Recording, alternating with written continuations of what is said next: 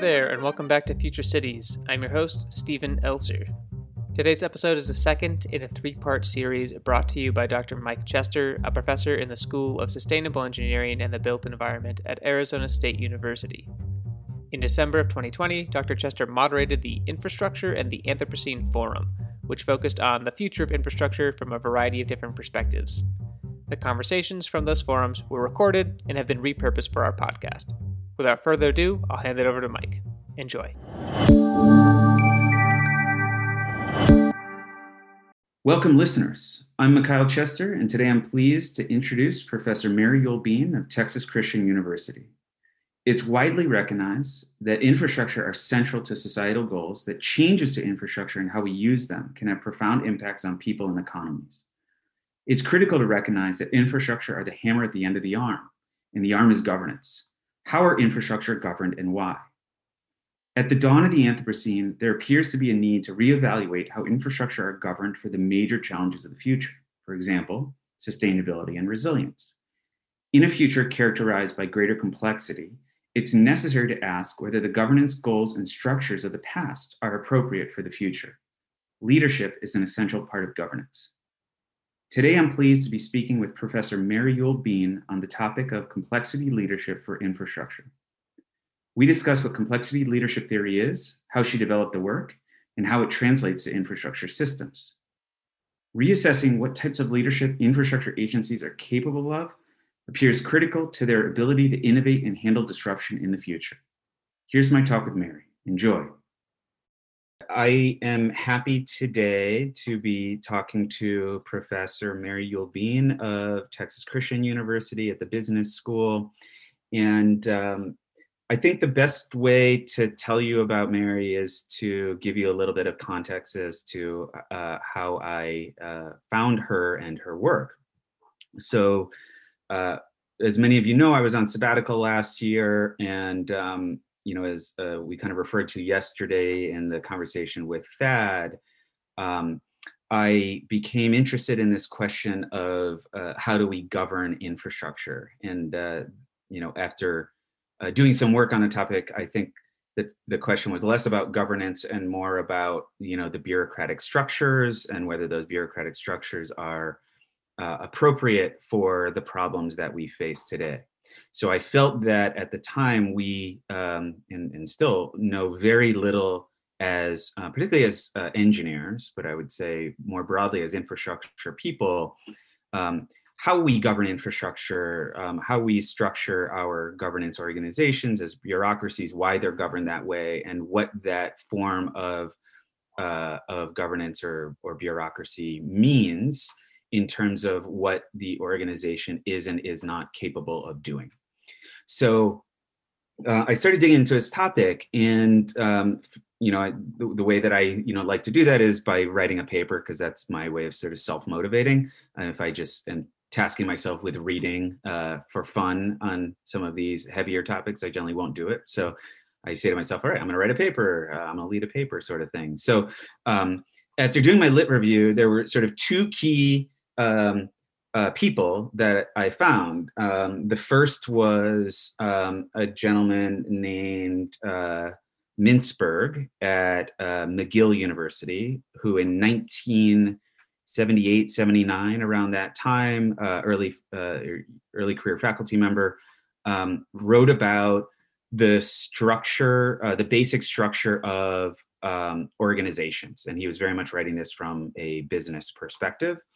Um, but it was uh, the f- sort of first and my understanding is uh, remains one of the only uh, attempts to define like the molecules of an organization and how uh, when those molecules are organized in certain ways the organization um, is or is not able to do certain things so uh, i found that to be uh, a really useful way of me to, for me to, to sort of break down what an organization or how an organization is structured and what that means the other person, as you might have guessed already, is uh, Mary here. And uh, I came across her work that um, Mary, I think, was from uh, 12 years ago at this point on uh, your earlier work on complexity leadership. Um, I think you can correct me if I'm wrong, was, was sort of out of your PhD or or shortly after your PhD. And um, I was reading uh, a lot of work uh, on on governance of uh, public service organizations and um, just somehow happened to cr- come across uh, Mary's work on uh, complexity leadership, which does not have anything to do with uh, infrastructure, nor do I believe, again, correct me if I'm wrong, anything to do with public service organizations. So uh, finally, I got the courage to um, send a blind email and say, hey, I like what you've written. Um, can I talk to you on the phone? And we had a a nice chat and um, uh, you know we were excited to talk to each other some more so um, i said okay let's uh, what i would really like to do is get you in front of a broader group and uh, this is it this is how uh, it came to be so um, mary and i have not had all that many conversations around uh, complexity leadership um, as it relates to complexity leadership for business or complexity leadership for infrastructure so uh, I think part of the conversation here today will be finding some common ground on um, how her complexity leadership theory can be applied to infrastructure. So I haven't really said anything about uh, complexity leadership theory or complexity leadership. Um, I'm going to leave that to Mary. With that, Mary, welcome. And uh, thanks for joining us today. Thank you. It's great to be here. I, I have to say, um, you said you sent me a blind a blind email but i was really excited to get it because as i told you i love doing interdisciplinary work um, it, the complexity work has really allowed me and the leadership work has allowed me to work with people across different fields and perspectives and i always find it very enriching and one of the enrichments i got was learning a new word which is anthropocene not sure i still know exactly what it is but i get the idea of it so i see we've, we've shifted it to infrastructure now, and I'm excited about talking about this. And I will say, um, the work has had some application in the public sector. So it applies, the work that I do is in organizations. So it can be any kind of organization. We've primarily focused on business organizations, but I have worked with different groups in different areas like military and some of the public sector. So I'll know about the, the PSOs, but I won't know as much about the, the kinds of things that you're doing. Um, Yes, and I think uh, as you and I have discussed, it'll be interesting to see, you know, how uh, infrastructure might be the same or might be different from how we think about other types of organizations, right? And I think that's an important aspect for us to, uh, for all of us to put our heads together on.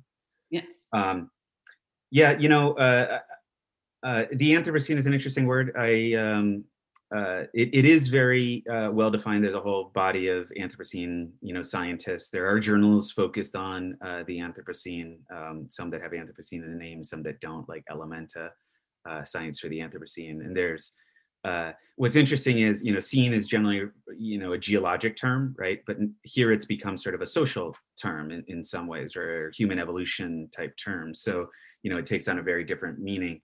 Um, so Mary, you're at Texas Christian, and uh, you know, let me let me start this off trying to get a sense of uh, you know kind of who you are, how you got to where you are. So, um, you know, I I sort of uh, started reading your work from you know around I think it was 2008, uh, one of your early papers on complexity leadership theory.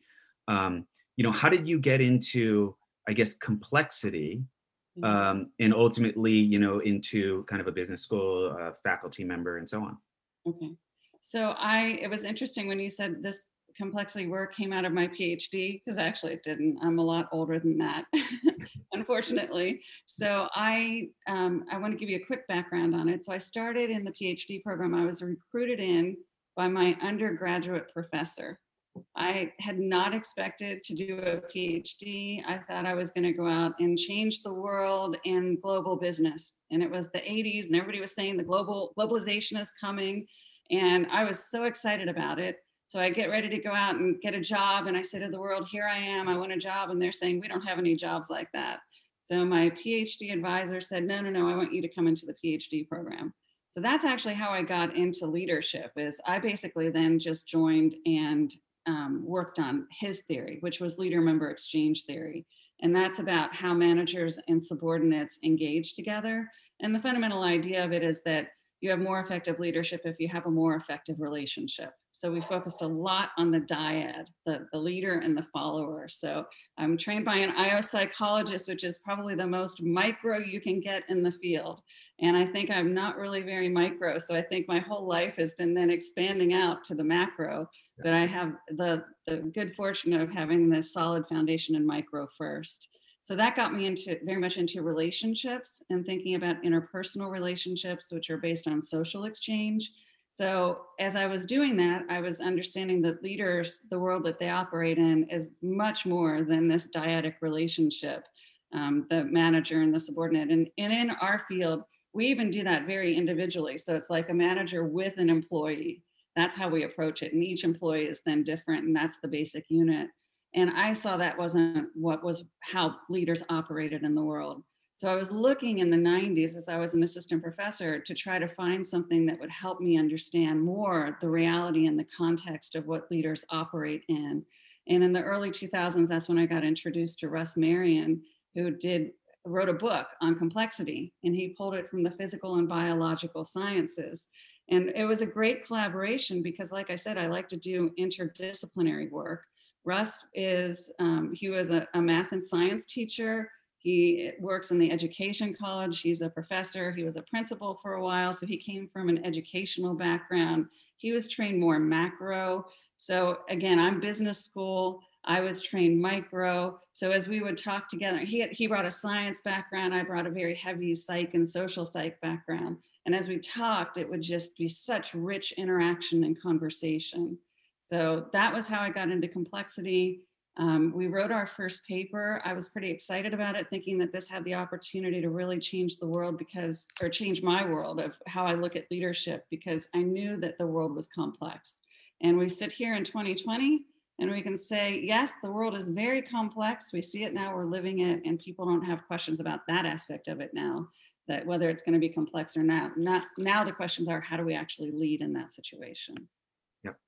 Um, so can you can you expand on that just a little bit? So the world is now complex. You've said this to me before, and and you know you've said uh, things like, and correct me if I'm wrong. Um, you know, businesses have figured out or are starting to figure out how to deal with this complexity. So when you use that term, um, what in general are you sort of thinking about? And, and when you kind of say that about businesses, what are you referring to? So again, this comes from the physical and biological sciences. So it's a very different meaning of what complexity is from how other people use it. So a lot of people have historically used the word complexity to mean complicated. Yeah. So the way we describe it, and I borrow this from Paul Cillier in, in Africa. Um, he, he's from South Africa, and he was the first I heard use this, and I think it makes a lot of sense. So there's um, there are two things. There's complexity and complicated. So complexity is mayonnaise, whereas complicated is a jumbo jet. And engineers will get this. So a jumbo jet is complicated in that it has a lot of parts. So, and they're all intricately related and interrelated.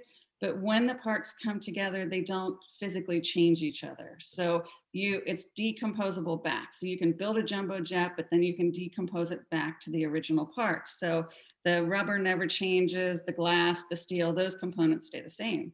But mayonnaise is complex, and the reason is because it has rich interconnectivity. So, in the interactions, when you bring the components together, they fundamentally change each other. They transform the other part, and that's called a phase transition.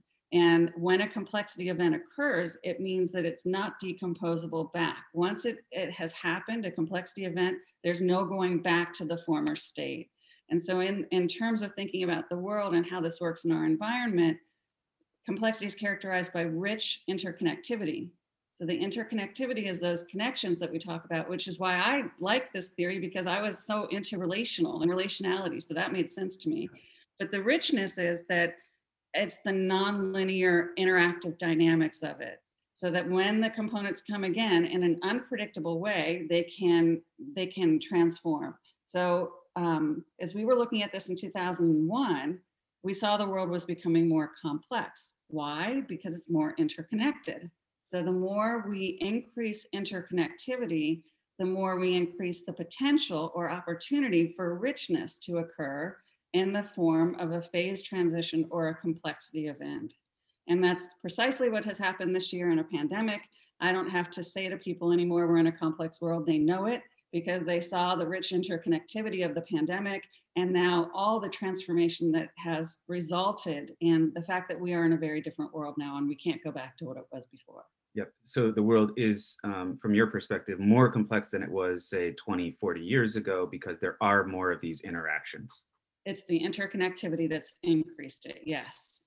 Yeah. You know, we, um, uh, we've written about uh, and tried to frame the concept of complicated versus complex for infrastructure people. And uh, we have used the jumbo jet example. That's a great example of complicated, right? Because um, if you don't know the definitions of these words or you use them interchangeably, like many people do, um, you know, you say, okay, is a is a jumbo jet complex? And everybody says, well, yeah.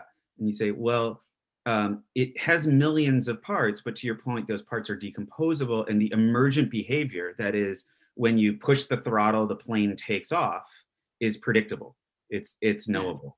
Um, Whereas uh, a city, for example, with um, you know all of its infrastructure, its governance, its people, its its you know uh, various behaviors is um, arguably complex. Um, you hold a hurricane over New York City, for example, and you know that bad things will happen, but you don't know precisely what, when, where, and and why. You know, you you can have some rough idea of what might happen, but you can't precisely predict.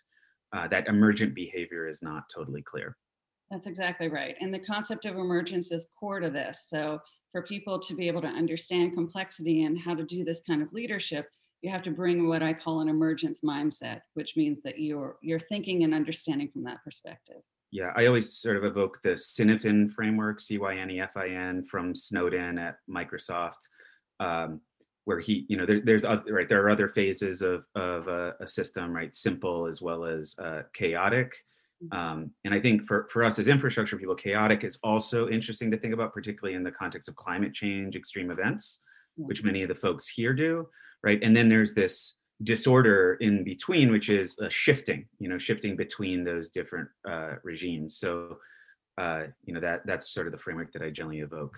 Yes. Um, so, uh, you've been studying for a while now leadership in complexity. And you know sort of what have you been focused on? What have you been discovering? We've had so much that we've discovered and it's really exciting. And it's nice for me to be here at this stage of it, it right now especially in what's happening in the world because we understand it so much better. So we started off with a theoretical perspective of how, if we bring complexity and we think about complex organizations which is what you just brought up so a city would be a complex kind of situation, just by definition. I mean, there's so many moving parts and they're influencing each other in such nonlinear and unpredictable ways, emergence events. So we started there and then we developed a theory of how this would work in an organization. That was the 2007 paper that you were referring to. And from there, we I, people were saying, well, write a book. And I said, a book right now. I need to go out and study this so we went out. I, I, was just not comfortable with doing more theorizing. I wanted to really get messy in the world and see what was going on. So we did massive data collection. We had a really massive research program. Um, unfortunately, I wasn't able to publish all of that because, as you know, the publishing takes time. So stopping and I, my my goal was not to publish articles; it was to understand the theory and the concepts. And so we just drove ahead. We had a research practice partnership um, team that did a lot of data collection and a lot of coding. And as we did the coding of our qualitative data that we gathered from organizations and from leaders, um, we had a practitioner who has a PhD who was on that team. That's Michael Arena, my co author. And as we would code from the theory side, and we're eh, luckily he knew complexity, we were deep into the, the academic words. He would say, Well, here's how it works in practice, or here's how it works in the world, or this is what it means for people out actually doing this. So that was an unbelievable gift that we were given in this work.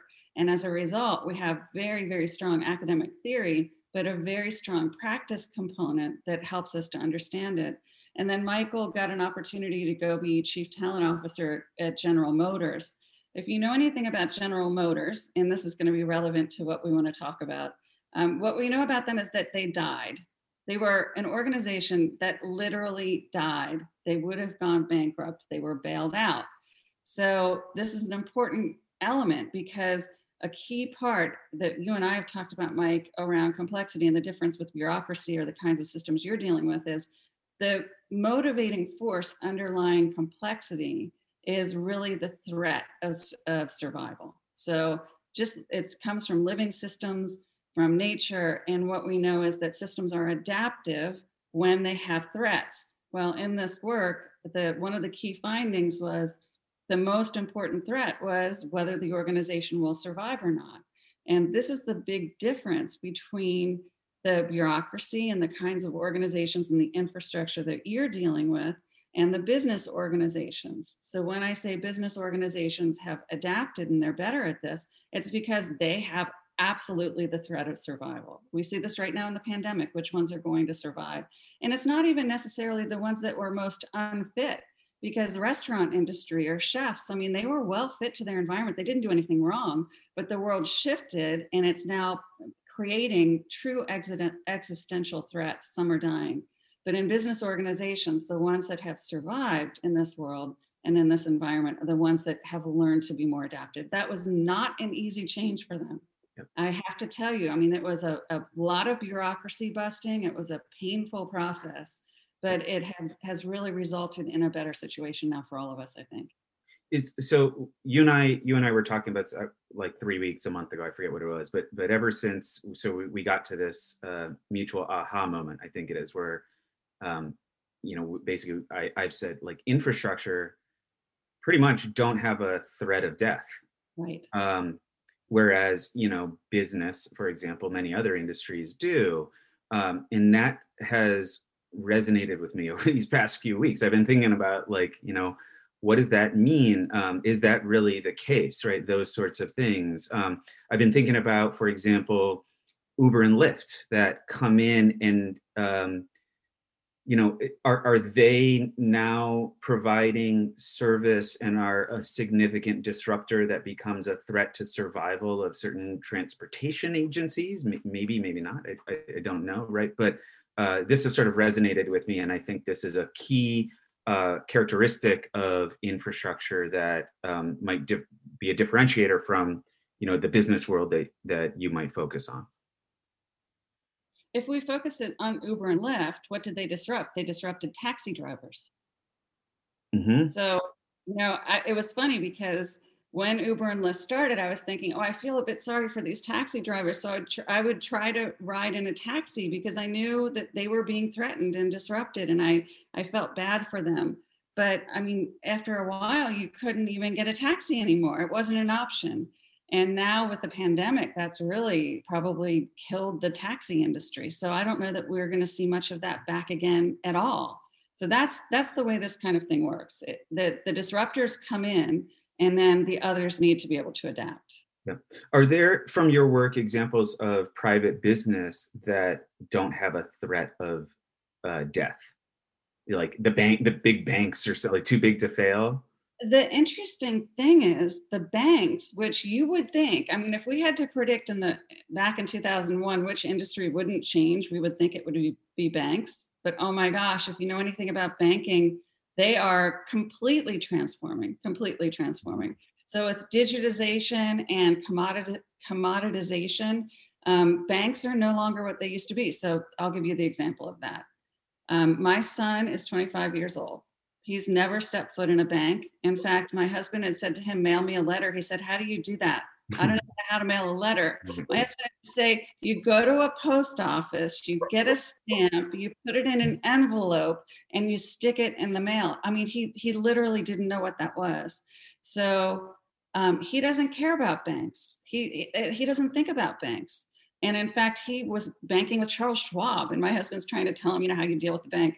So that these younger consumers don't care where they bank and they don't even care about a bank product. So that's the it becoming a commodity. It's very difficult now for banks to differentiate themselves or even compete because when something becomes a commodity then what value does the organization offer? So they're in tremendous disruption. Yeah and, and you know from a physical kind of infrastructure perspective, I mean, it sounds like what you're describing is that uh, your son now lives in a world where he is able to separate um, access to that service, um, what you might be calling the commodity, um, uh, separating the physical infrastructure, uh, separating the physical infrastructure from the service itself, right? That's like right. Yes. yeah, and you know, I see that. You know, I, I brought this story. My three-year-old, who's able to go over to our Google Home device and say, "Play me a song," and can his, listen to you know any song in the history of humanity. You know, just like that. Whereas, like, you know, I used to have to mow my grandparents' lawn for two hours to get you know uh, twelve bucks to go buy a CD, right? And even that, you know, is uh, a fairly modern story, right? Some people might say different uh, audio mediums. Um, so uh, when you know we use terms like um, governance leadership or you know we've used those terms uh, bureaucracy and you know those words to uh, people who are not in uh, the field um, you know may not have all that much meaning. So i'm wondering can you start us off um, how we think about differentiating something like leadership from governance So this is where I told you we have some dialogue. I would definitely like to hear what you think governance is, but let me start here. So let's talk about what leadership is. The, I think the first differentiation we have to make is leadership from management, management professor. So I get the management piece. Yeah. So a lot of people think that leadership is just management. And I, I say, no, that's not right. So in our work, we're now understanding that you have to have different mindsets you bring to this. And the first mindset is what we're calling a top down mindset to shifting to a collective leadership mindset. So the top down mindset is that a leader person in a position in an organization that's a formal role and that formal role has a, a leader a manager and a subordinate. So that's the, the basic way that people think about leadership in business. And so what I say to them is, yes, that's one form of leadership. That's managerial leadership. And in, in, in classic management theory, it's top down. So you have a, a bureaucracy. Well, what is that? That's a form of organizing. So bureaucracy is characterized by specification of offices, by formal reporting relationships, a hierarchy of authority and division of labor, which means that people do different kinds of things. And that's all coordinated in an organization that is supposed to be for efficiency and effectiveness. So, this is the key thing. Bureaucracies are set up for efficiency and effectiveness. What they are not set up for is adaptability. So, in classic org theory, we talk about that from the standpoint of organic versus mechanistic. That was the 60s and the Lawrence and Lorsch and Thompson stuff. Um, so there was organ organic is more like an organism and mechanistic is more like a machine. And we always knew that. And then we knew that organizations have different component parts of that. All right, so that's the first way of thinking about leadership from the management perspective and from bureaucracy. But what's been happening is that now we think about leadership more broadly, and this has been happening over decades, that we don't think about leadership just as the leader in the position, the manager, and we don't think about it as just a behavior that that manager does, but instead a process. So leadership that I like to talk, the way I like to describe it for people is I like to break things down to, to the really most um, parsimonious definition we can give, which is why I say complexity is rich interconnectivity. Well, what I say is that leadership is using influence to create change. So it's a behavior, an influence behavior. Because it's influence, that means it involves power. Just and, and sometimes it's really diff- difficult to differentiate leadership from power. Um, it is the use of power, and power is actually the way that leadership gets done because it's influence. And then it's about change. So we we set this part part up to say that it's not just about efficiency and effectiveness in meeting results, that's more management. Leadership is more about change and adaptability. So some people will disagree with that. that's the, the way that I'm going to run with this. And then if we want to look at governance, governance is governing systems that we have. And so that's for particular kinds of organizations. And this is really where I want you to jump in.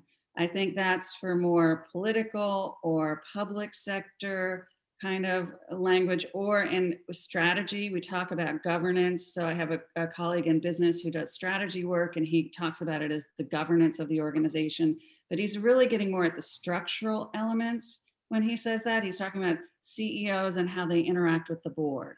So governance, I believe, is much more intended to get at the structural components of how organizations are set up.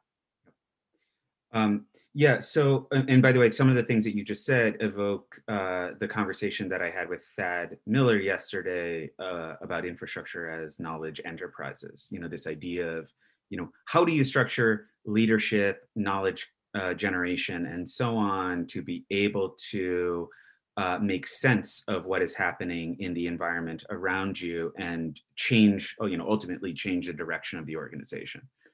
When you say infrastructure, though, what, what it signals to me is I think about um, really the physical engineering kinds of yeah. things. That and, and when I think of the word infrastructure, I automatically think something that's rigid and stable and not changing. Yeah.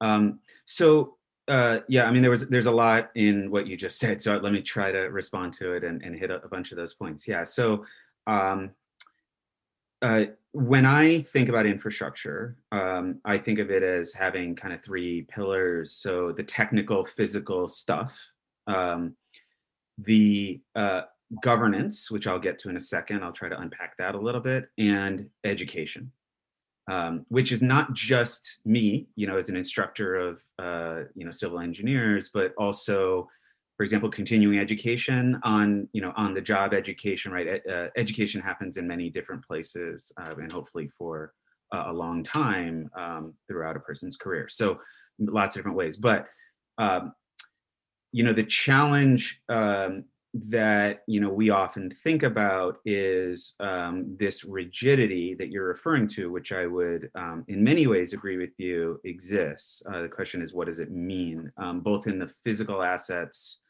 as well as, and maybe more so. This is my concern and why I'm uh, really interested in learning more from you um, around the governance and leadership side of things, right? So.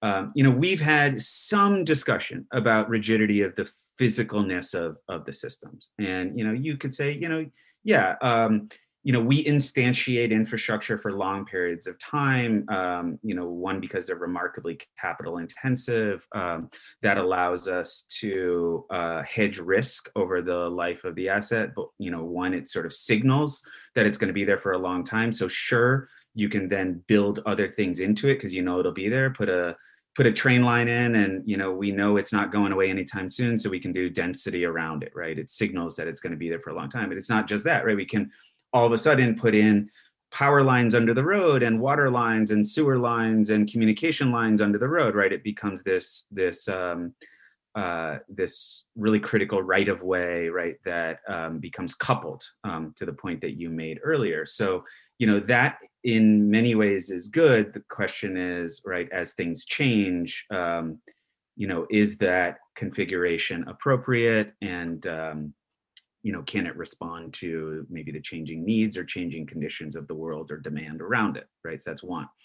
Um, but then there's this rigidity in governance which um, you know okay so what is what is governance from my perspective? And i think Tischa Muñoz-Erickson who's a governance expert is on. So Tischa i apologize for what i'm about to to butcher here but um, i think of infrastructure governance as this sort of uh, umbrella concept that that uh, includes a lot of the things that you said but it's the rules policies norms actors that um, are uh, often contextualized within a bureaucracy and within a leadership structure that decide the direction of uh, of the organization, the system writ large, uh, what it's going to do, why it's going to do it, and so on.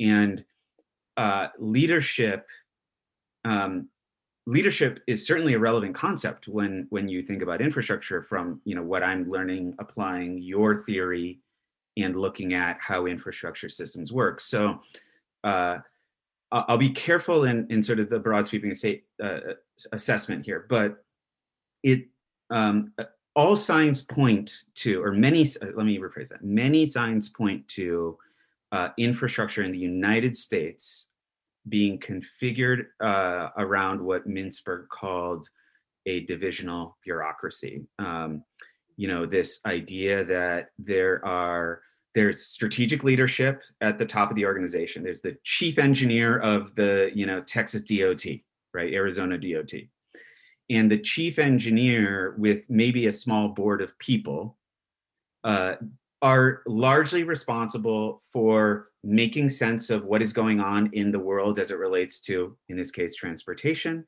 and steering the massive ship that is the Department of Transportation to respond to that. Um, and that le- form of leadership um, appears to have emerged with the railroads in the last century. And it was very much focused on, as you pointed out right away, this concept of efficiency. Uh, essentially, it looks like Wall Street was largely responsible for configuring railroads in this way, right? It, railroads were like a hodgepodge of, of different organizations for a long period of time, largely in the Eastern US.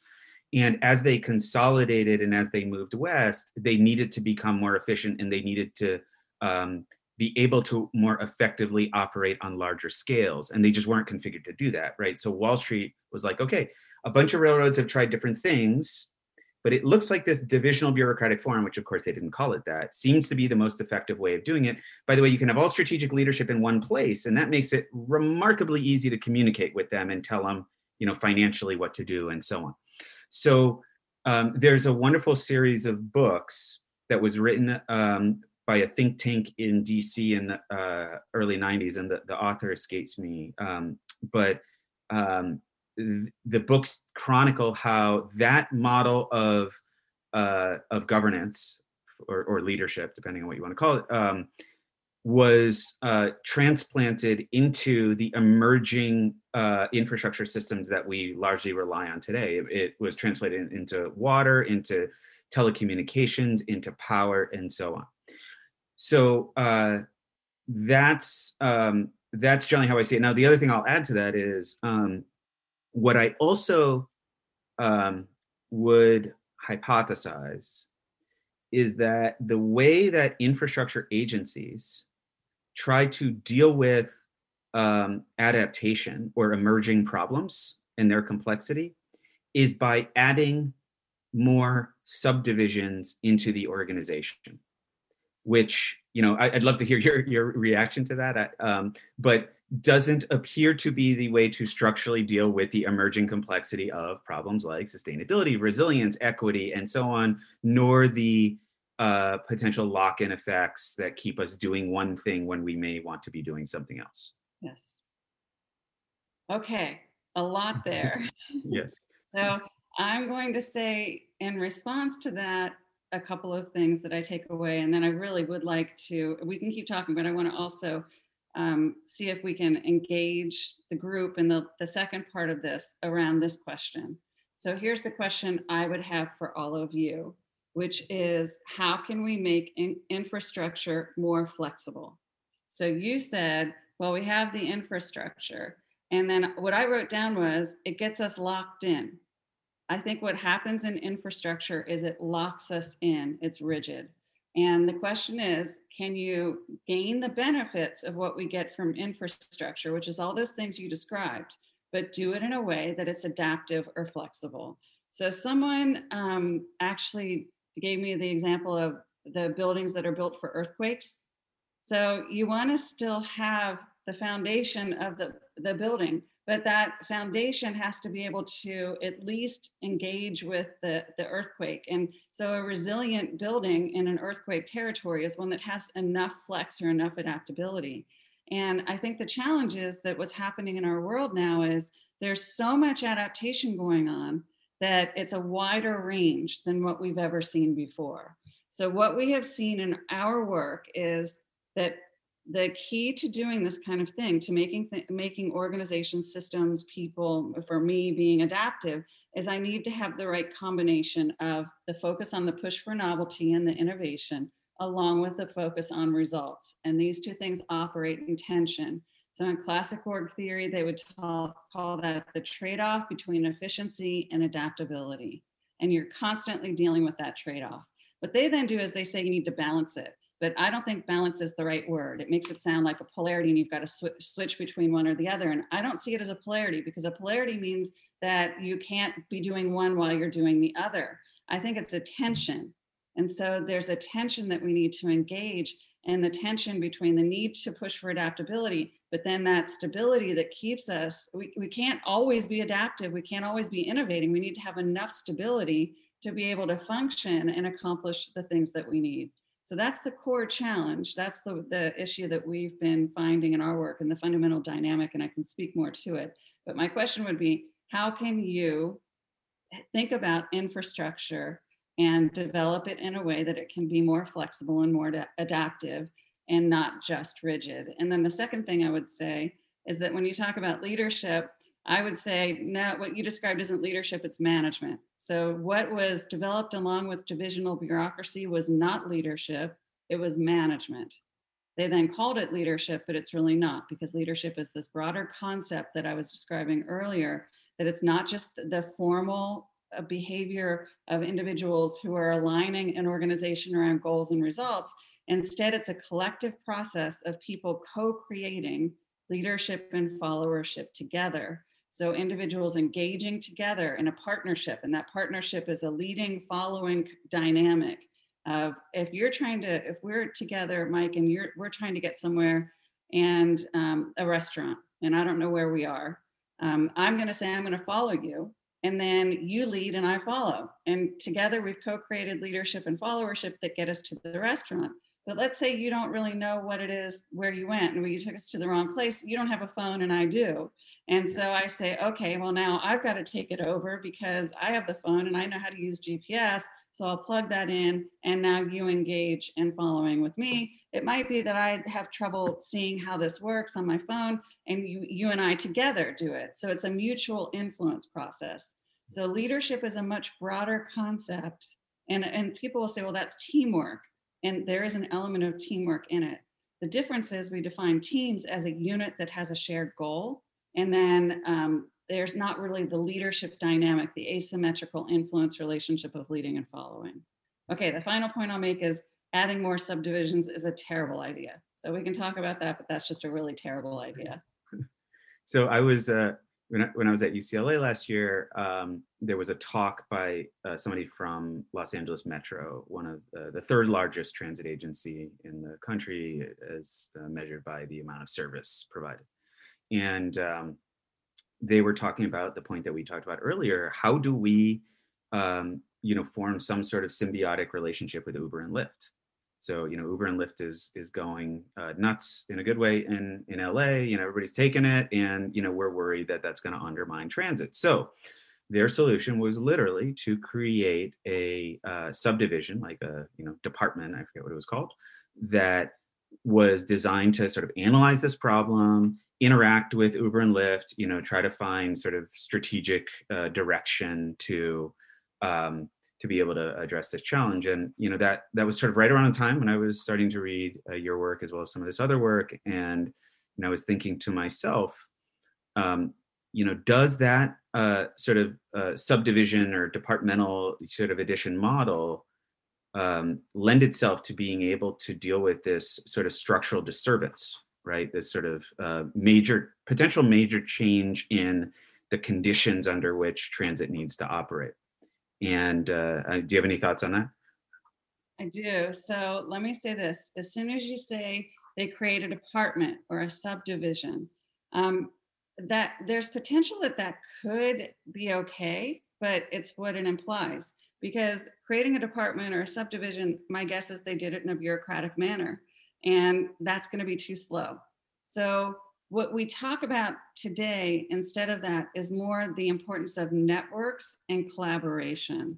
So, I think that instead of thinking about creating a department for something, we want to create more fluid systems. So, take the idea of a department. What's the point of that? That's to get an area focused, bring some expertise in, put some goals around it, and align people around some results. That's the bureaucratic way of thinking about it the complex adaptive way of thinking about it would be more of a collabor- collaboration and a project. So, more of a project task force that implies more fluidity and more dynamism. So, a, a, a department could work if it was enacted in a fluid way, but my guess is that it isn't. So, the whole thing is about fluidity. And I want to just differentiate what I mean by collaboration collaboration actually is a term when i started looking at it with a, a doctoral student It's a term being used in public sector more and more for these kinds of issues. So it's really arising more in the area that you're working in. And the idea of it is that collaborations are fluid, dynamic, and they're based on network connections. If you've got something you're working on, you've got a problem you're dealing with, instead of it being let's put this team and that team and mike your team has these people on it and my team has these people on it and we're going to sit down in these meetings and we have agendas and we're going to have some goals and we're going to drive toward them. Um, that is a very again static and stable way of thinking about something because those teams typically when as you get into the problem aren't going to be the right players that you need once the the problem starts actually being dug into so instead of a team and a static unit like that, you have a collaboration with people who are reaching out and initiating relationships and connecting along the way. And the way to think about that is a network dynamic. So we're operating much more based on networks now and network connections and information flows across the network. If you have the agents and the relationships there, you can activate those network relationships when you need them. But then when you, I don't need to be working with you anymore, I need to work with somebody else, I can pivot over to be able to deal with that other person. So again, my problem isn't necessarily the idea of putting a department or subdivision, it's the implication that that's a bureaucratic thing so let's let's pivot. So the the topic of uh, complexity leadership theory that you know you've you've created um, and let's dive into that which i think has uh, a lot of um, really great potential when it comes to you know how we think about infrastructure. So um, you know i think in in if i think i'm remembering correctly in your 2007 paper there's a line to the effect of um, you know different leadership styles are are um, important but let's get real and you know we're not going to get rid of the uh, systems and processes that we have right now overnight you know they're going to be with us for a long time. So um, you know that that line really resonated with me. Uh, so um, complexity leadership theory you know I, I, I guess the question is how does that differ from you know leadership theory or leadership more broadly? And i would love it if you can get into sort of the um, the you know breakdown of complexity leadership theory so operational entrepreneurial and uh, enabling leadership. Okay so the interesting thing about what you teed up there and where you started was when we began this work so russ marion and i were working on it and i described that partnership to you earlier um, we were struggling and the issue was we know that we have in nature what's called a complex adaptive system and that's more like what I described to you the dynamic, evolving organism that's reacting in response to the environment. And then we also know we have bureaucracy. And so we had this fundamental tension of what does that mean? How do we engage those two things together? And that's what the 2007 paper was really digging into is and we had pictures in there where we had bureaucratic structures and then we put our little casts. I don't know if you remember those pictures from the paper but we have an org structure with the hierarchical um, triangle pyramid chart and then we'd have these little circles of um, pockets of CAS or complex adaptive systems. And we were really thinking about it that way CAS embedded in bureaucracy. And then i had a doctoral student who um, she's actually from serbia and i and she I think because of what happened in that country, was naturally more of a complexity thinker because she understood that when the world is changing around you and you're dealing with all of these eh, horrible things like war, you need to be adaptive. And so she said, It isn't like this, Mary. It's the whole thing is the complex adaptive system. And so then we really started digging in and we were able to draw a picture of an organization as a complex adaptive system. And that's what, what we call the three circle model. So the three circle model starts with the entrepreneurial. In the original paper, the names have changed. So I'll give you the new names. Mm-hmm. So it starts with the circle that's the entrepreneurial. And the story of this is that, and bear with me, this isn't exactly true, but just run with the, the statement I'm going to make. Let's not argue this, it's not worth it. But all organizations start out entrepreneurial. Okay, so an entrepreneur is somebody who sees an opportunity in the environment, has a new idea, and they're pushing for the idea and they're creating novelty. Okay, but then as they grow, they have to bring on an operational system, which is also called an administrative system. That's what we called it in the first paper. So the um, as they grow, they bring on the operational. Now, the operational is what we know as bureaucracy. So that's all the bureaucratic organizing that drives for efficiency and effectiveness. And now we've got the combination of the two. We've got the entrepreneurial with the novelty, the innovation, the new ideas, and we have the operational that brings the efficiency and effectiveness that converts things into results, produces outputs that are critical for the survival of the system. So one without the other isn't going to work. But what's happened, what happened then was the operational system ended up overpowering the entrepreneurial in most organizations and business organizations. Now, I will say infrastructure and governance. Oh, sorry, um, somebody's texting me and it just dinged in. So ignore that. I hope he stops soon. Um, so the infrastructure and the um, the in the operational or infrastructure is different because I think that's where we have to talk about it. They don't necessarily start off entrepreneurial. So that's a question we can ask. Um, given that a differentiation that it doesn't start with novelty or an entrepreneur. Um, how do we inject or get or bring in the entrepreneurial leadership? So that's that's a question I will pose for the group. So then the operational has all the authority and the formal formal um, power, and these two things. Once you bring in the operational, they operate in tension. So there's the people who are pushing for novelty, the entrepreneurs. They want to keep going with that novelty. They hate if they're a classic entrepreneur, they're going to hate structure. They hate meetings. They hate all that boring bureaucracy stuff. I love the ideas and the, energy I get um, that is so motivating for me around the innovation and the novelty. These two things go into tension. And almost always in a informal organization, the bureaucratic is going to win. The operational system is going to win because that's where the authority is embedded and they can overpower the entrepreneurial. So that then sets up this, this classic tension of how do we keep these things operating? How do we keep entrepreneurial alive in the face of the operational? Mm-hmm. And that's where we generated the idea of this middle space, the adaptability. It's the tension. The tension between these two things is the key. And what we found, long story short, in all of our empirical work is that the only way that this tension can work is if we allow it to operate in what we call adaptive space. So when pressures come in from the environment and the tension is injected, people are pushing for novelty, we can't let the operational system shut it down. That's what it does. We call it the order response. The operational system shuts it down, shuts down the entrepreneurial, tries to take the system back to where it was. That's the pullback to equilibrium. And it just gets rid of all the things that you need to be able to generate adaptability. So that that's the basic story. I, I hope that's clear. That middle space is called the enabling leadership, and that's where you create the adaptive space to engage the tension. So what's that, is clear? What is um, what is the reason for why operational tends to uh, you know push back on on uh, the entrepreneurial side? Because that's the nature of what the operational does is first again remember they have the power and the authority but they're also what you would call the infrastructure. They're the rigid infrastructure. So the operational is focused on efficiency and effectiveness.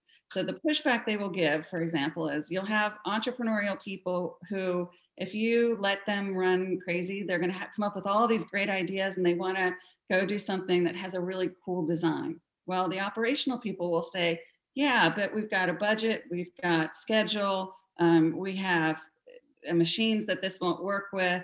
So their pushback is around the structure. It's primarily around the structural element.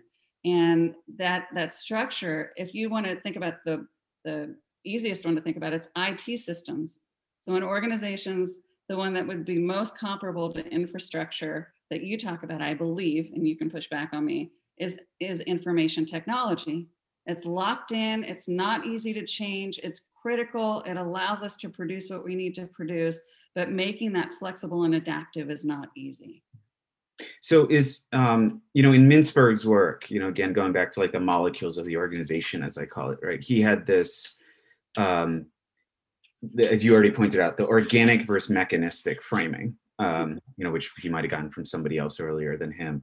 Um, but if I recall correctly, um, he, you know, advocates that during um, periods of complexity or in uh, emerging complexity, uh, the organization should um, tend towards what he called the adhocracy, right? Which I think is a terrible term, but um, you know in in his work it was sort of describing these informal teams that would come together you give them the resources they need to come together to deal with problems that the organization wouldn't normally deal with yes. um, do you think about it in in a similar way or or differently so what he's describing is our original thinking in that 2007 paper that would be those little pictures of the casts in that in the pyramid you have the little bubbles of CAS, uh, complex adaptive systems that pop up. That would be his ad adhocracy.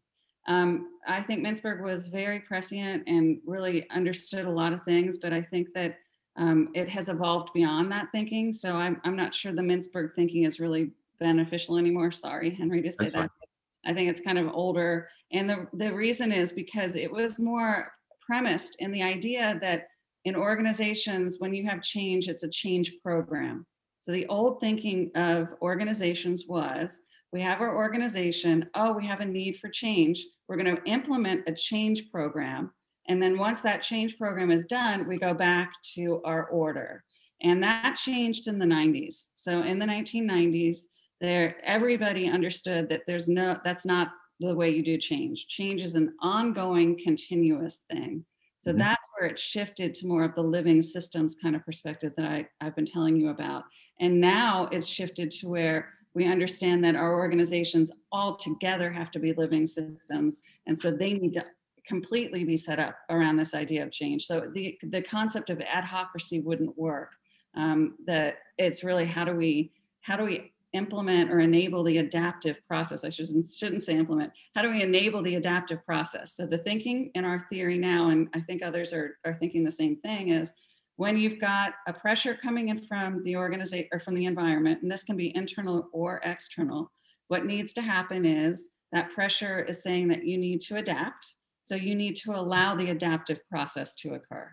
Mm-hmm. And the adaptive process occurs when agents, which is people, ideas, information, resources, technology, activate and in the in the face of a pressure and they start to generate novelty. So a new way of thinking operating they generate what's the the seed of an adaptive response. And then for that to, adaptive process to occur that novelty that push for novelty has to engage in adaptive space with the push for stability because that push for stability is also critical for survival. We have bodies and systems that operate in certain ways and they have to continue to function. You don't want, you can't do something without that stability. It's essential. So it's the push for novelty, engaging with the push for stability in adaptive space. And we do that through what we call a conflicting and connecting process. So the conflicting is you engage the tension, but in that you can't stay divided. You have to find some way to find connections this is the creative abrasion or um, adaptive tension. And this is where in that, t- in that conflicting, you can get sparks of novelty. And so the skill, and this is really what I'm starting to teach leadership students is the skill in that is not only how do you engage the conflicting in the right kind of space, adaptive space, but how do you capture the sparks? That's the fun part. The sparks that come off of that tension that then can generate the adaptive outcome. So you have the seed of an adaptive response that comes in, it goes into to adaptive space, and if that's done the right way, then it sparks an adaptive outcome that gets formalized through the operational system back into the whole system and comes around in the form of new order. So um, one of the uh, I think it was Tom Karp, who you might be familiar with. So I read some of his stuff on like change management and um, you know, he talks about this idea of, uh, you know, people in an organization resisting change, uh, or, you know, to put that more constructively, you know, how do you set the conditions for people to embrace change in an organization? And I think we lose this perspective often that that an organization is people, um, and often lots of people, particularly when we're talking about infrastructure. So, you know, when strategic leadership says, everybody now will care about sustainability and in everything you do you will have to think about and incorporate sustainability right? Um, there's this um, identity issue that is at play where you know there are possibly many if not most people in an organization that might say i don't care about this or you know i care about it only as much as i need to to keep my job right? And you know that is like a monumental force in um, you know in making change happen. Does that fit into uh, the complexity leadership theory? Absolutely. And so this is really the question of resistance and how do we address or understand resistance when we're talking about these kinds of organizations or this kind of leadership. And this is where, again, I will say to you that is a very, very real thing. And that resistance, uh, it's it, there are multiple things. So one is the politics. So I always teach politics with this because politics are about interests. So when we are talking about politics, the basic thing here is that there are interests that people have, and political behavior is motivated by interests. Those are not always good interests. So you have to think about interests. That's the one thing. The other is that a system will stay in stability. It does not like to change. This is not a, a, natural thing. And we as people don't necessarily like to change either. This is why it will only work if there is enough pressure that motivates the system to change, that opens up the willingness or the openness for change. And that's why I say you can't do this unless you're faced with true complexity pressures. Yeah, I, I my colleague was thinking that in the beginning of this work, well, we just go inject all these things that introduce complexity in and that'll change it. But it's not true. You have to have a true complexity pressure. What happens with a true complexity pressure is it's defined by an adaptive challenge for which there's no known solution, so adaptive versus technical, by new partnerships. So uh, complexity events bring people or agents together that haven't been together before. It's characterized by heterogeneous perspectives or conflicting worldviews. So you've got the conflict embedded. And then the fourth piece is the critical one, which is interdependence. Without this, you won't get it. And the interdependence, it's an old word. We, have talked about it forever. It's the least sexy word in our field, but it's probably the most important thing interdependence. And the interdependence and the complexity pressure means I have to work with you, Mike, and get this done, despite our differences and despite the fact that I don't want to do that, because if I don't, we're not going to survive. So that's the, the pressure that opens the system up. And what that does is when you've got a complexity pressure that comes in, it opens those things. We call that opening adaptive space. So adaptive space necessarily gets opened up. The issue is what do we do with it? What most organizations did in the past is they shut that back down. They would come in with an order response, they would get rid of the tension, and they would fix it and just say, oh, we're fine. We've got to fix. This took us back to stability. We feel really good. So in business organizations, they found they couldn't do that. They tried. And where they would shut it down, go back to order, they'd fix it's like a problem solving or crisis management approach. They'd fix it. But if they did that a certain number of times, they couldn't survive because they found themselves out of fit. So um, the difficulty with with government or bureaucratic organizations or ones that don't have that real pressure is they can still survive. So they are designed and the individuals in them will resist. And that's, I think, the key thing that has to change. Yeah. So that's um, you know again since since you've mentioned this concept to me like whatever that was a few weeks ago i've been i've been thinking about it all the time and um, you know sort of trying to wrap my head around it when it comes to infrastructure. So you know the fundamental question um, you know do infrastructure organizations are you know are they threatened with death? Um, you know or, or you know the possibility that they would be supplanted by somebody else. And I, I think there are some examples where i can say yeah there are the potential for um, disruptive actors to come in and and we've used these examples uh, yesterday but you know for example uber and lyft right? So like um, your son my you know my kids right? Like you know i, I actually I, I, teach a transportation systems planning class to seniors that are you know around 22 years old.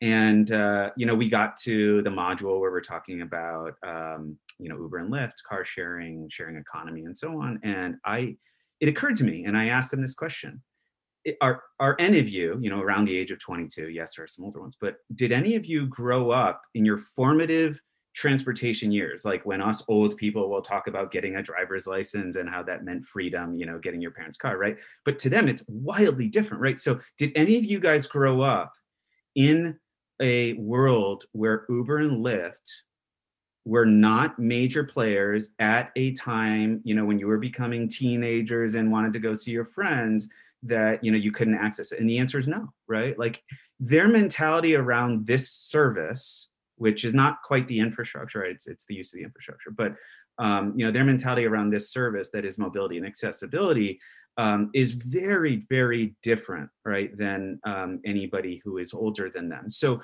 you know, there are infrastructure where I say, you know, the the possibility of disruption or, or emerging and disruptive technologies, um, for example, water systems, uh, water distribution systems, or sewer systems, right? Total about talk about not sexy, right? Uh, sewage. You know, it's hard to say, you know, if they don't become sustainable or you know resilient they won't survive and something will come into their place right? I can think about like from our work like climate extreme events like if climate change gets worse and extreme events keep uh, reducing the reliability of these systems um, will something else come in that's more reliable that you know basically supplants that system? And i'm hard pressed to to say yes. Um, you know certainly that is the case. But with other systems again like mobility um, you know, I could see Google or Apple or Uber and Lyft coming in and basically doing things differently. Amazon, even right, with drone delivery, doing things differently that um, to me represents um, not simply the death of the existing uh, infrastructure, and I don't mean the, simply the physicality of it, um, but more so the uh, disruption that is new players coming into what was traditionally a single uh, supplier and um, consumer market, right? Where new players come in that are able to control the system and control services in ways that that uh, public service was never intended to operate in. So, uh, you know, it's it's. Uh, I think it's a really interesting question to think about. I think in that example, the interesting thing, there are a couple of interesting things, and then I want to sidetrack to another um, another thought that came to me.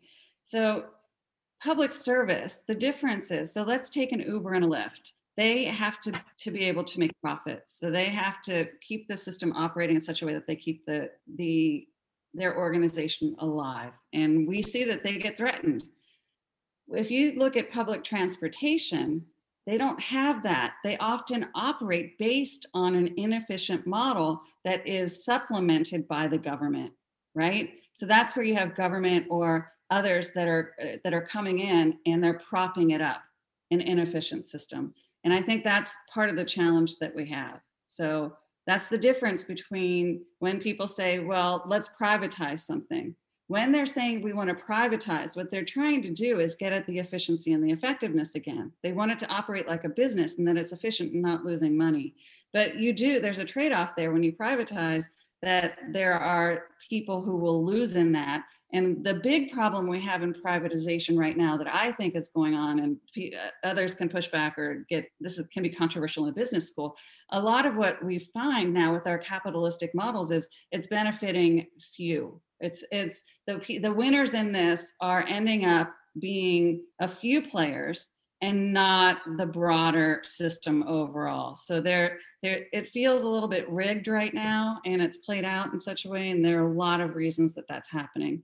Um, so that's the other reason that people would say we still need to have governance and and public sector on these things because we there will be people who will lose and we have to supplement and use our tax money to as the revenue for that. But that creates a different model in terms of efficiency. And then i'm going to say one other thing about resistance just to throw it in there. Um, i'm seeing this in business organizations but i think it's probably also happening in the public sector on the resistance of the players. So let's look at the people the human element of it. And one of the big problems we have is that there are people who are older in the system who are running things. Okay. And what they're doing is they're looking at it and they're saying, oh, yeah, we see the changes there. We see it's coming, but it's not going to affect me because I have a window. I refer to it as the window. I have a window, and my window is I'm going to retire, and I have six, seven, eight, ten years and I'm going to sit here and I, well, I don't need to do all this stuff. You guys can talk about it, you young people, whatever. I'm not going to focus on that because I'm going to keep this in place and ride it out until I'm gone. And the problem with that is, yes, they can do that and they have the, the power to do it. but the system itself is suffering terribly from that. I had a, professor in grad school that uh, used the acronym NIMTOO, not in my term of office, to talk about infrastructure leadership. Um, you know, uh, if if my you know if the the head of the you know Texas DOT tells me I need to do something and I'm a division head, um, I'll do it, you know, to a minimum if I if I am not totally on board, right? But um, you know, NIMTOO is a major guiding force in you know how I think about how aggressive I am in doing something. It's a uh huge problem, a huge problem. It's an underlooked one. I think we need to talk about it more, not in this in this conversation today, but in general. And the thing about it is, the reason that NIMTOO has gotten harder is because these people what what is needed to change is so far beyond their thinking and their brains they can't do it so it's an existential threat for them they, if they allow this change to occur they can't really be the ones doing it. So think about the congressmen that were sitting when zuckerberg and others came in to testify in congress congress and they had not even the basics of understanding how social media work they've never done it. So this has then eh, the world has changed so much that these people feel and they are obsolete. And so then they're going to protect themselves by hiding their obsolescence by keeping the system where it is, which is not benefiting anyone. Yeah, which goes back to that identity issue, which which I think is absolutely fascinating. Um, you know, I, I, a lot of um, you know, Mary, a lot of your work, a lot of the work around your work that I've read, uh, you know, gets me thinking about um, I don't want to say communication, that's not quite it, but like my strategy for how I advocate or recommend that infrastructure organizations change. Yes. So, you know, I think there was, um, you know, from from my own perspective, I would describe a, a naivete to, you know, how it, I was approaching change before it. Um, just sort of you know making the argument that you know for example if you don't adapt to climate change your systems will be disrupted more and more and you know that's a big problem you know so somebody's going to get fired um, the reinsurance industry is going to come after you because they're not getting paid you know however you want to think about it. But um, there's i think a much more pointed set of recommendations that we as infrastructure people could be making that leverages your work as well as the work of, of those around you around what it means internally to drive change from a lot of these um, dynamics, characteristics that we in the infrastructure community are often um, not aware of. I, will say from the engineering community, we're definitely not aware of them. Um, there's probably other folks in this phone that are sort of broader infrastructure people that are aware of a, a lot of them. But um, you know, it's got me thinking again of, of how we affect change um, you know, I'll, I'll, also bring up this story that um, in uh, November of uh, 2018, which feels like a lifetime ago at this point, I ran an in-person conference. Oh my God, how, I can't believe I did that. Um, that uh, was about infrastructure sustainability. A lot of the attendees here were part of it, and uh, the keynote speaker. Uh, this was in LA. The keynote speaker was uh, Jared Diamond, um, and uh, many folks here probably know Jared Diamond, who wrote a book called Collapse. He's written a, written a number of other books, but it's important to think about the context here, which which uh, you know I, I wasn't fully grasping um, when I was listening to him talk, and I read his book right ten years ago. So Jared Diamond, for those who don't know, wrote, wrote this book called Collapse that describes, um, you know, permit me a little leeway here, folks, uh, how uh, there is a, a, rich history of civilizations, many, you know, a thousand years ago or so, that have exhausted their environments. Uh, they basically just exploited their environments to the point where they collapse. Um, you know, everybody dies, or you know, everybody just sort of migrates into different directions, and that society that was there is no longer there. So it was sort of a narrative that I took when I first read it, and for and and sort of held on to it for about ten years around how you know, if we are not careful with the environment that we have, um, you know, our societies could collapse. And I, you know, I still believe that in, in um, you know, the most, uh, in a meta sense. But um, I, you know, in that uh, 10 years, sort of read the work of um, uh, Joseph Tainter on how um, societies themselves become uh, so complex that they collapse. There's the works of Max Weber that talks about how bureaucracies become so complex that you know the institutions can collapse. Um, you know, there's the the work of uh, Sam Arbesman, uh, or the book by Sam Arbesman called Overcomplicated. It talks about how infrastructure technologies uh, become so complex that they become problematic.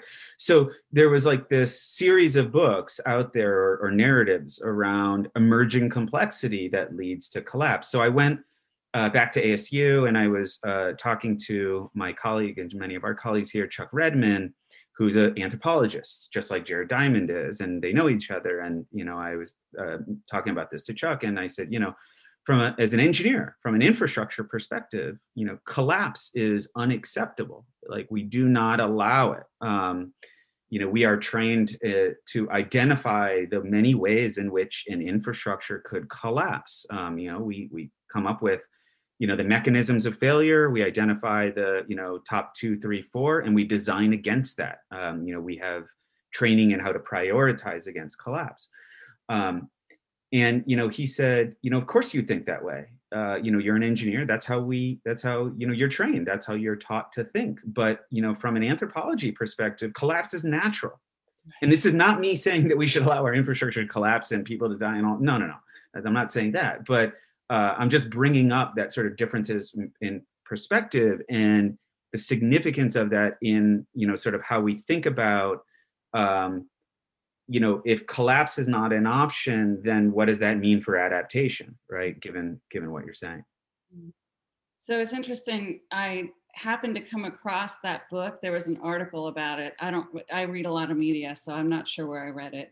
But there was an article about it describing exactly what you were talking about and so i was i made a note to myself to look at it because i think it's an interesting um, avenue for me to explore relative to the complexity work. But my thought and it, it came up in the article my thought is exactly what your end point was which is we view that when a society collapses it's a failure. So and if we look back and we say well we had this civilization and it failed it died. But somebody either in the article or in the comments to the article said, yeah, but that actually just morphed into something else. So you want to say it collapsed or it died, but it just transitioned to something else and it's still there. It's just not in that same form. So I want to say that we need to think about that the morph and the transition. So, and we need to think about how we view failure. I, I for many years, did um, leadership workshops for the Episcopal bishops. So if you want to find an organization that's challenged, it's religious organizations that are struggling with the changes that are happening in society around this. And so the example they'll bring up is a church, and they'll talk about a church that they need to close. It's a challenging issue for the bishops.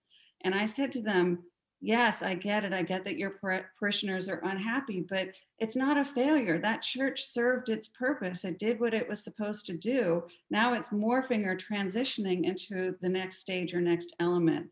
And I had the same thing with my colleague Sonia Ospina. She had an institute, she was studying social change, and they set out to, to identify some goals. And she told me a few years ago that they were shutting it down. And she said, I just don't know how to feel about this. There are parts of me that feel like a failure. And I said, Sonia, it's not a failure at all. You set out to have a goal. You started an institute. You accomplished your goals. What's wrong with shutting an institute down? That's not a failure. So she said, Oh my gosh, I didn't think like that. So we in bureaucracy and in a lot of our ways of thinking about institutions or structures think that once we put it in, it's got to stay. And that's not the case. So something shutting down or closing or morphing or dying is not necessarily a failure if it served the purpose. You know, people die. So we add our life in and we die. So that's the one thing I would say about that. I, I think you landed in the right spot on it. Um, it is important that we think more about that, the morphing and the transition, but also the language issue you bring up.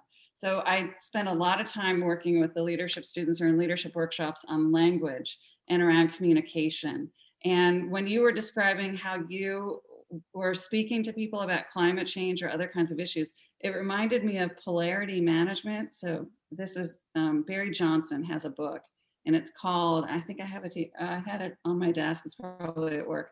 Polarity management. So it's polarities and how you manage them.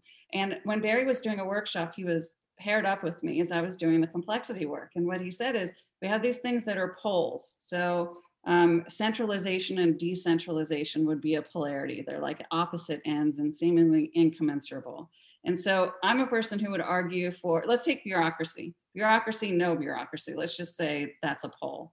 So, in me trying to say that we've got problems with bureaucracy, you have people who like bureaucracy, they're at the top, the plus side of the pole. What I then do is I try to argue, but look at all the problems with bureaucracy, so we need to go here to complexity. But what Barry says is don't go there. Don't go to the negative of the pole because as soon as you go to the negative of the pole, you're questioning their identity, everything they know. It's a threat. It's a threat conversation, which is what you were describing. The way that that you all have been communicating or you've been communicating gets to the threat. It triggers the threat response. If you trigger a threat response, it's going to be fight or flight. That's what people are going to do. They're not going to listen or they're going to fight you. So instead, he says you've got to go to the top side of your pole so the way for me to argue my complexity work is not to put down bureaucracy, but to show the benefits of complexity and then show how you can link to it and try to, to get at the, the positive sides of each pole rather than going to negatives. And that is where we get to language, messaging, communication, um, the way that uh, I'm bringing in a lot of negotiation work now for the interest part to talk about win win so we really need to frame things up in terms of win-win. We need to frame our pitches that we're making for something more instead of me telling you you need to do this.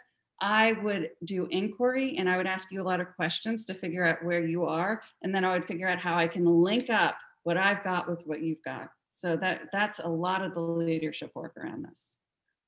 Yeah, there's uh, I wrote a paper on that uh, partially touched on consensus building um, as sort of the mechanism um, that you need to negotiate in an increasingly complex environment.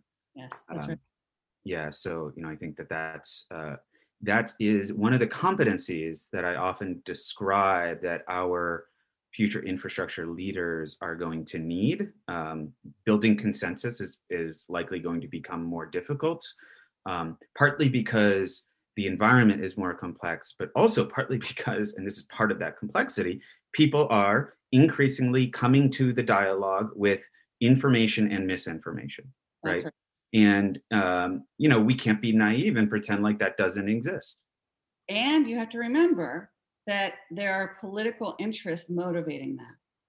So it's not just about convincing somebody on a rational level. That's it, that's not really where we are. It's not that kind of reasoning.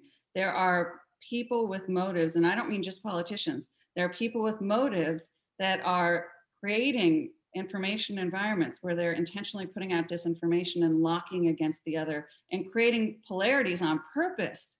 So if we look at the the politics of it, um, if we look at the Black Lives Matter movement that happened, the social justice movement this summer, it was starting to gain traction.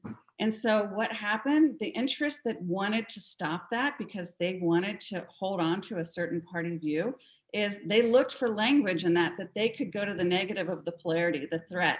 So they pick up on that language that's threatening and then they argue it to keep it in the polarity. They don't want to have a real conversation about the other side. They want to keep the polarity there because it serves their interest. So awesome. keep that in mind. Excellent. Thank you. So Mary, last question for you. Yes. Um, you've recommended a number of uh, books or, or uh, resources. Is there one um, book in particular or reading in particular outside of your own, of course, that you would um, recommend to the group here? Oh gosh, I haven't been thinking on that level, Mike, so I'm not quite sure. Um, I, I think the polarity management is a good one. Barry has some new stuff. He, he's been working on a new book. I don't know if it's out yet, um, but I would look up Barry Johnson and J O H N S O N, and he's got a website as well because I think polarity, you're dealing with a lot of polarities in the language, the communication. And then I think maybe something that would really help you understand the, the politics, the political aspect of what you're dealing with, because I'm not sure that you're taking that into consideration quite as much the mm-hmm. political and the interests, and then how do we actually communicate across those differences and the issue of power, politics, and communication. Yep, great, awesome, thank you.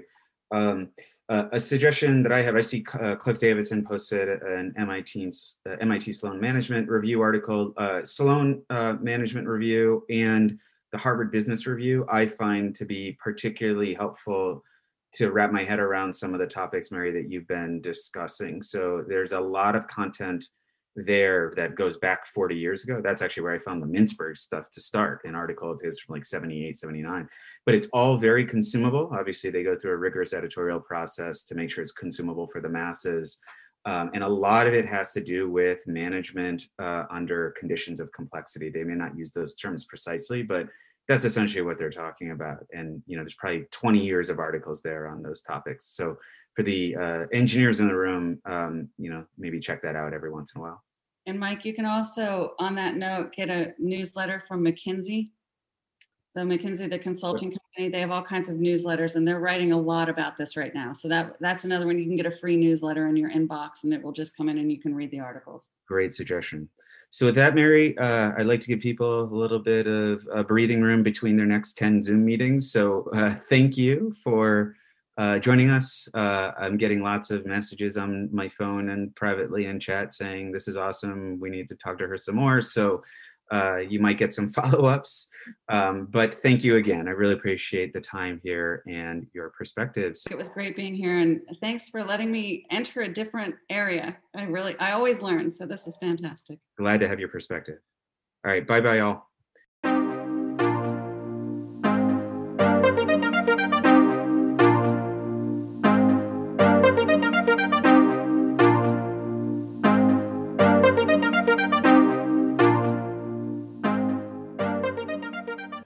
The Future Cities podcast is an outreach effort brought to you by the Urban Resilience to Extremes Sustainability Research Network, or UREX as we usually refer to it. To learn more about UREX, visit www.sustainability.asu.edu forward slash urban resilience. If you have any questions, feedback, or suggestions for future episodes, you can email us at futurecitiespodcast at gmail.com or find us on Twitter at futurecitiespod. If you enjoyed the episode, please rate and subscribe to us wherever you get your podcasts. See you next time.